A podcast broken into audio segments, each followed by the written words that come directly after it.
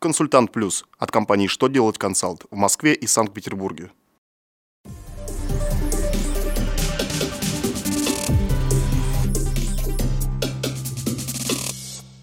Добрый день! Для вас работает служба информации телеканала «Что делать ТВ» в студии Алексей Шардуба.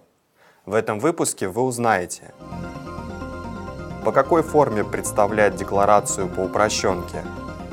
Какие изменения планируются в порядке получения электронного сертификата на материнский капитал?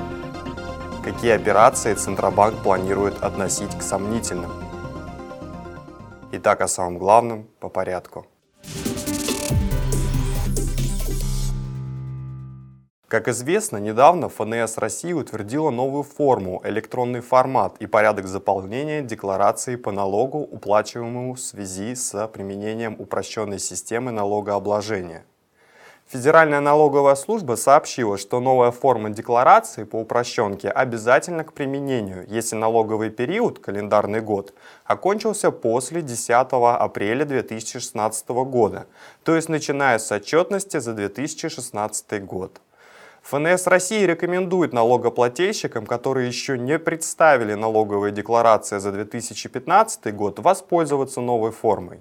При этом налоговым органам дано указание обеспечить прием декларации за 2015 год как по старой, так и по новой форме.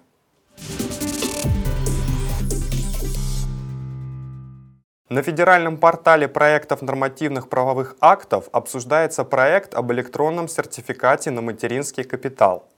Планируется, что по желанию родителей или усыновителей станет возможным получить сертификат на материнский капитал не только в бумажном виде, но и в электронном.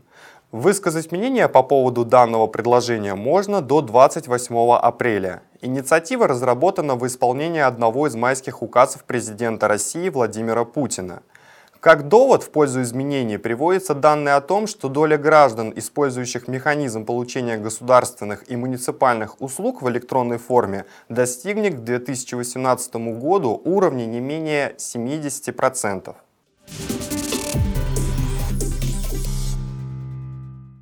Снятие наличности со счета компании в скором времени может стать причиной пристального внимания Центробанка.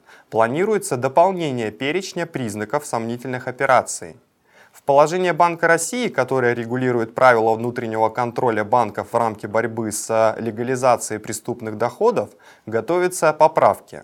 Они будут направлены на то, чтобы заставить организации внимательнее подходить к отслеживанию транзакций по обналичиванию денежных средств. Это не коснется банков и индивидуальных предпринимателей, а также средств, которые пойдут на выплату пенсий, пособий и стипендий. На этом у меня вся информация. Благодарю за внимание и до новых встреч.